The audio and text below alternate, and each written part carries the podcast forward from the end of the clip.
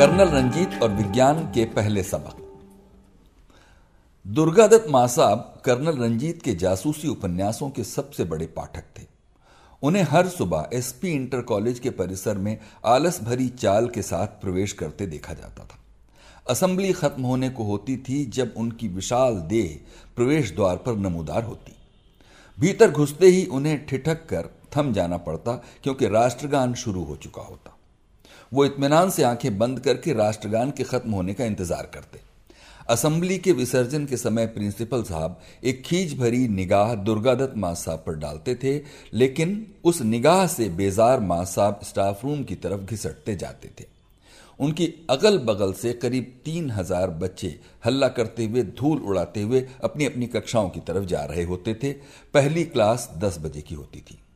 उसके लिए बच्चों के पास पाँच मिनट का समय होता था। असेंबली मैदान उन पाँच मिनटों में धूल के विशाल बवंडर में तब्दील हो जाया करता था।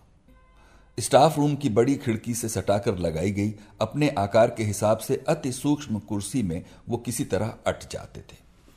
खिड़की से बाहर बाजार का विहंगम दृश्य देखा जा सकता था। वो साथी अध्यापकों के साथ बात नहीं करते थे। दुर्गा दत्त मां साहब प्रिंसिपल के रिश्ते के मामा लगते थे। इस वजह से उनसे बात करने की स्टाफ तो दूर, खुद प्रिंसिपल साहब की भी हिम्मत नहीं हुआ करती थी। उन्हें पहला पीरियड भी नहीं पढ़ाना होता था। अलमारियों से अटेंडेंस रजिस्टर, किताबें, चौक और डस्टर आदि आदि जल्दी जल्दी निकालने में व्यस्त अध्यापकों की तरफ उकताई सी निगाह डालकर मां साहब उपन्यास में डूब जाते। दुर्गा दत्त मां साहब विज्ञान के मेरे पहले टीचर थे। कक्षा छः अ में करीब दो सौ बच्चे थे। क्लासरूम की दीवारें बहुत मैली थीं और टीन की उसकी छत तनिक नीची थी।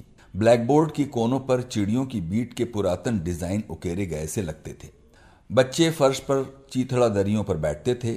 सामने डेस्क होती थी और डेस्क के कोने पर पीतल से बनी छोटी सी दवात। हर सुबह कोई इन दवातों में स्याही भर जाता था। हमने कागज की गेंदें स्याही में डुबोकर एक दूसरे पर फेंकने का खेल खेलना सीख लिया। छुट्टी के बाद जब घरों को जाते तो हमारी सफेद कमीजों पर बड़े बड़े नीले धब्बे पड़े होते।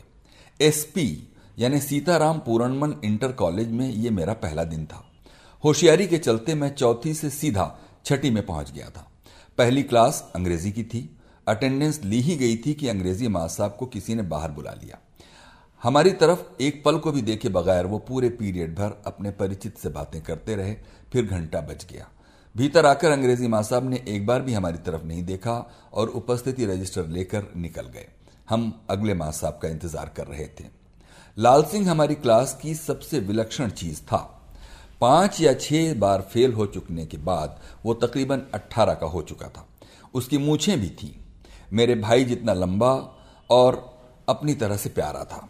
लंबाई और क्लास के हिसाब से अनफिट मूंछों पर आने वाली शर्म को छिपाने का प्रयास करता वो हमें तमाम मास्टरों के मज़ेदार किस्से और लतीफ़े सुनाया करता था। उसने बताया कि अपनी अस्तित्वहीन गर्दन के कारण अंग्रेजी मां साहब को टोड कहा जाता था और पिचकी नाक वाले वाणिज्य मां साहब को पिच्चू। मैं पहले ही दिन से लाल सिंह को अपना सबसे पक्का दोस्त बनाने का मन बना चुका था। आ गया आ गया भैंसा आ गया। लाल सिंह की चेतावनी सुनते ही सबकी आंखें दरवाजे पर लग गईं। दुर्गा दत्त मां साहब बिना किसी हड़बड़ी के क्लास में घुसे।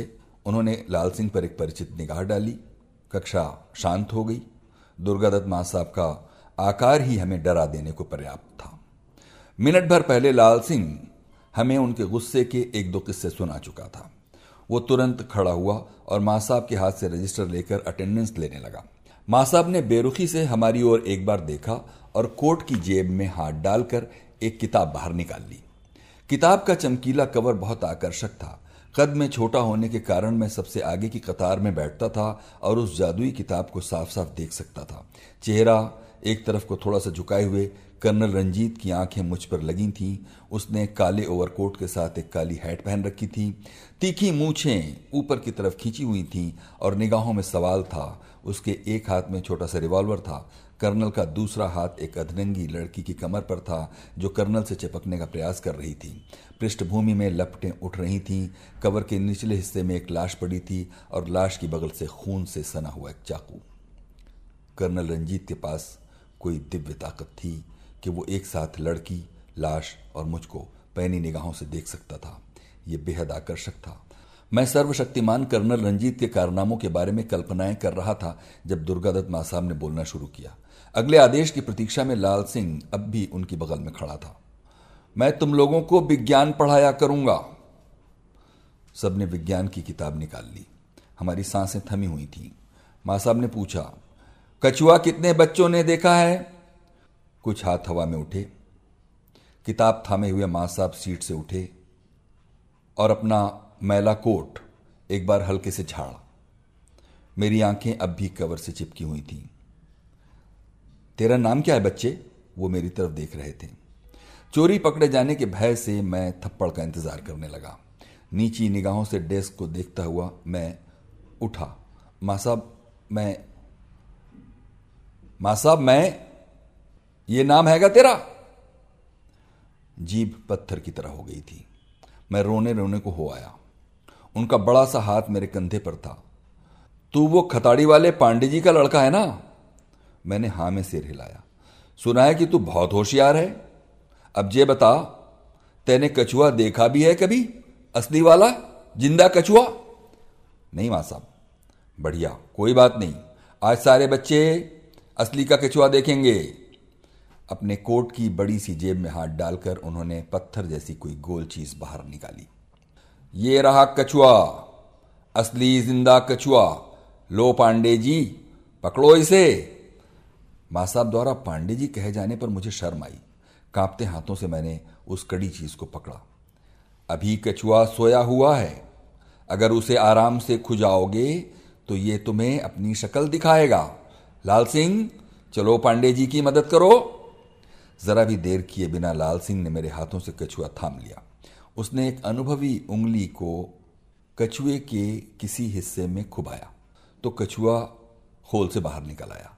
ये चमत्कार था। आगे की सीटों वाले बच्चे लाल सिंह के इर्द गिर्द इकट्ठा होने लगे थे। एक एक करके लाल सिंह मां साहब वापस अपनी सीट पर जा चुके थे। उपन्यास पढ़ने में उन्हें किसी तरह का कोई व्यवधान नहीं चाहिए था। लाल सिंह ने डपट कर सारे बच्चों को सीट पर बैठा दिया और कछुआ मुझे थमाया। कछुआ वापस खोल में घुस चुका था। मैंने भी लाल सिंह की तरह उंगली घुसाने की कोशिश की पर कुछ हुआ नहीं। अब तेरी बारी है, कहकर लाल सिंह ने कछुआ मेरे साथ वाले बच्चे को पकड़ा दिया। शोर बढ़ता जा रहा था। पीछे की सीटों के बच्चे अधीर होकर बेकाबू हो गए थे। कछुआ उनकी पहुंच से दूर था, सो उन्होंने आइस पाइस खेलना शुरू कर दिया। जब तक अगली कतार के सारे बच्चों को कछुआ देख पाने का अवसर मिलता, घंटा फिर से बज गया। कछुआ मां साहब के सुपुर्द कर दिया गया। कुर्सी से सश्रम उठते हुए मां साहब ने हमारी तरफ देखकर कहना चालू किया, जिसका नंबर आज नहीं आया वो बच्चे कल कछुआ देखेंगे। कक्षा से बाहर जाते हुए उन्होंने कुछ अस्पष्ट शब्द बुदबुदाए जो पिछली कतारों के असंतुष्ट बच्चों के कोलाहल में डूब गए। आगे वाले बच्चों के चेहरों पर गर्व था। विज्ञान की कक्षा में अगले पंद्रह दिन तक लाल सिंह के कुशल निर्देशन में सारे बच्चे कछुआ देखते रहे। लाल सिंह का इकलौता काम यही होता था कि मां साहब और कर्नल रंजीत के दरमियान कम से कम बाधा पड़े। हम शायद अनंत काल तक कछुआ देखते रहे, लेकिन अनेक बार देख चुकने के बाद बच्चे उससे उकता चुके थे। एक दुर्भाग्यपूर्ण क्षण में कुछ बच्चों ने कछुए के साथ कैच कैच खेलना शुरू कर दिया तो दुर्गा दत्त मां साहब ने अपने ऐतिहासिक गुस्से से हमारा पहला परिचय कराया। जब तक कुछ समझ पाते, लाल सिंह पता नहीं कहां से डंडा लाकर मां साहब को थमा चुका था। बच्चों को साले, हरामजादे, खब्बीस, बदमाश, ससुरे, सुअर आदि तमाम उपाधियों से नवाजते हुए मां साहब के भीतर जैसे किसी चैंपियन एथलीट का भूत घुस गया। लॉन्ग जंप, हाई जंप, भाला फेंक, गोला फेंक और अन्य खेलों में अपना कौशल दिखाते मां साहब डंडे, रजिस्टर और चौक के टुकड़ों की मदद से किसी बेरहम यमराज की तरह कत्लो गारत पर उतर आए।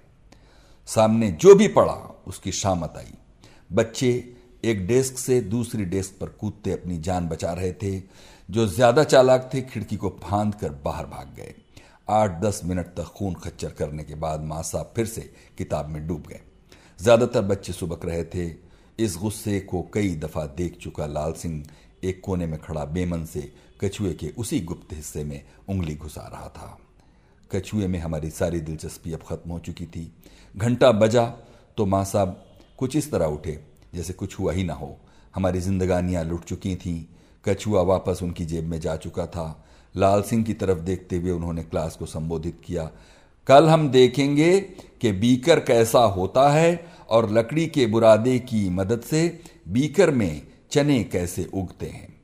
उनका हाथ आदतन जेब में गया, उनकी उंगलियों ने कछुआ छुआ तो उन्हें कुछ याद आया। बाहर निकलते हुए एक पल को थमते हुए उन्होंने पूछा, सारे बच्चों ने कछुआ देख लिया है कि नहीं?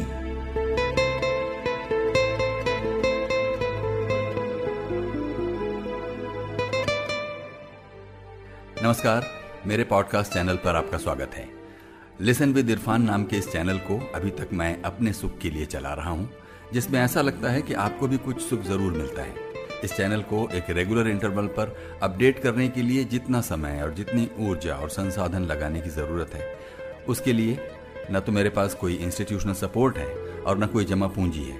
इसलिए अगर आपको ये किसी भी तरह का सुख पहुंचा रहा है तो इसके लिए आपके सहयोग की बेहद ज़रूरत है। अगर कोई गवर्नमेंट ग्रांट, सपोर्ट या इंस्टीट्यूशनल हेल्प लूँ तो उनके विजन और एजेंडा को फॉलो करना होगा, जिससे इस चैनल का रूप वैसा नहीं रहेगा जैसा वो आज है।